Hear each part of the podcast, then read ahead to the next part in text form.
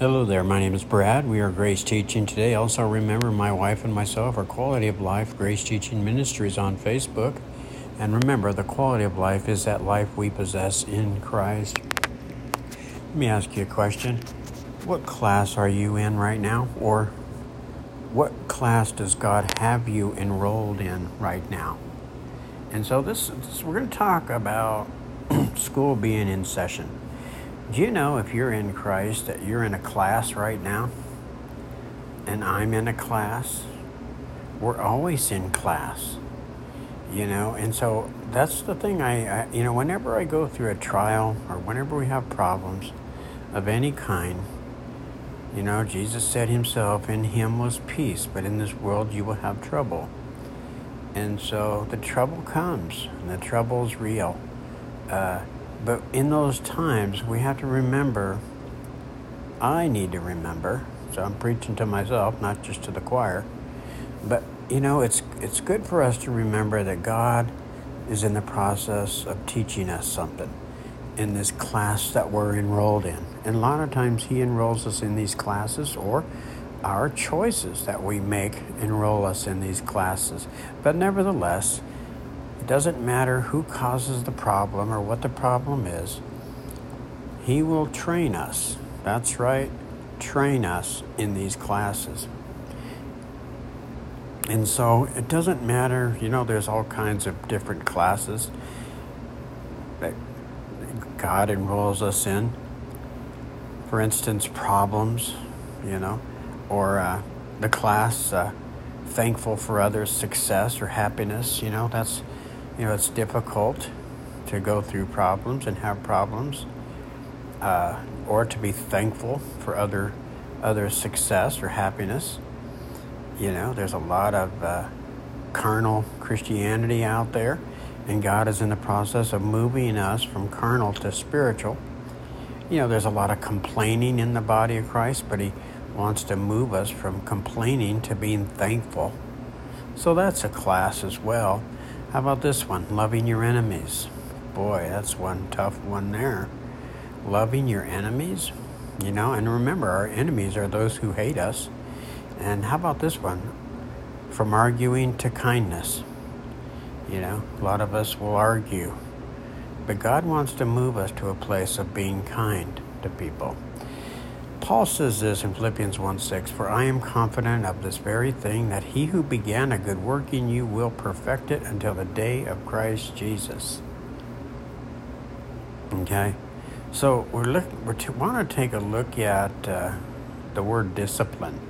Now, God is not in the process of disciplining or punishing us for sins because why? Well, Jesus was punished for all of our sins, right? And so he's not into the punishment. Uh, he's not punishing us. And uh, so we have to remember discipline. Actually, uh, in the Greek language, it means training and education of children uh, or instruction. And so God's discipline is a response of his love for his children.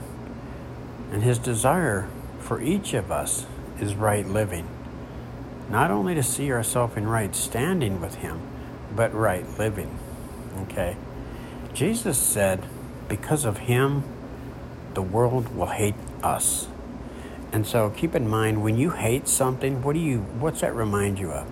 I personally hate mushrooms on my plate when I order food. And I'm like, get them off. Get them off my plate. And and that's what it means to hate it means that you don't like it. You just don't like them. And that's the way the world is sometimes towards us who are in Christ. They don't like us, they don't like you. And so it shouldn't surprise us, folks, if the world hates us. Jesus said it himself. And so remember, no discipline is enjoyable while it is happening. It's actually painful. Hebrews 12:11.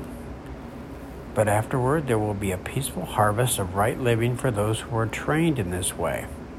And so sometimes the uh, you know painful part of it is you know we have to be offended until we're not offended. And that's really hard. It's really hard to be offended and sleep at night, isn't it? You know, but a lot of times people uh, are allowed, permitted uh, to come our way and offend us. And, uh, you know, that happens, and God has a plan in that. But remember the Greek word for good work, and that's what we want to take a look at because in Philippians 1 6, when uh, Paul says this, he, he who began a good work in you, that word good work is what we want to take a look at in the Greek language. It actually is ergon and it means to accomplish a work. And so we take a look at Romans 8:29 and we see that God is in the process of forming us into the people he wants us to be in. That's right, into the image of his son. And so ergon is a deed or an action. It carries out completes an inner desire, intention, or purpose. So, we take a look at uh, what He's doing in us. He's giving us a desire to love our enemies, to love those who hate us, to pray for those who curse us. Philippians 2:13 tells us for it is God in you who gives you the desire and the power to do what pleases Him.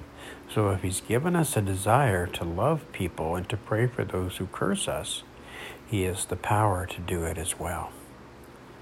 And so we have to remember when these trials come, or whenever we're enrolled in these classes, and these classes, they look like problems. They just look like trials. They look like sickness. Remember that disobedience in these problems is living independent. Okay? It's it's not going to the Lord in these times. Okay? So God will use these problems and trials and persecutions and harassments that come our way to accomplish his perfect will and purpose in our lives. Okay? He takes us to him. David said this beautifully in Psalms 18:6, "In my distress, I called upon the Lord and he heard my cry." The results of that were the Lord is my shepherd. I have all that I need. You know, Jesus never promised peaceful circumstances or a peaceful world, did he? In fact, he promised just the opposite. He promised that there would be problems and troubles and persecutions and tribulation and people that just hate us because of him. Just the opposite. But John 16, he tells us this in him is peace. John 16, 33. He promises us his peace in the moment. But in this world, you have trouble. Okay, so in this world, we're going to have trouble. But in him, we overcome. You see that? You will keep in perfect peace all who trust in you, all whose thoughts are fixed on you. This comes from Isaiah, the prophet Isaiah. And he's basically saying here in Isaiah 26 3 that we experience perfect peace as we trust him, as our thoughts are fixed on him. That's Jesus. Thank you. God bless.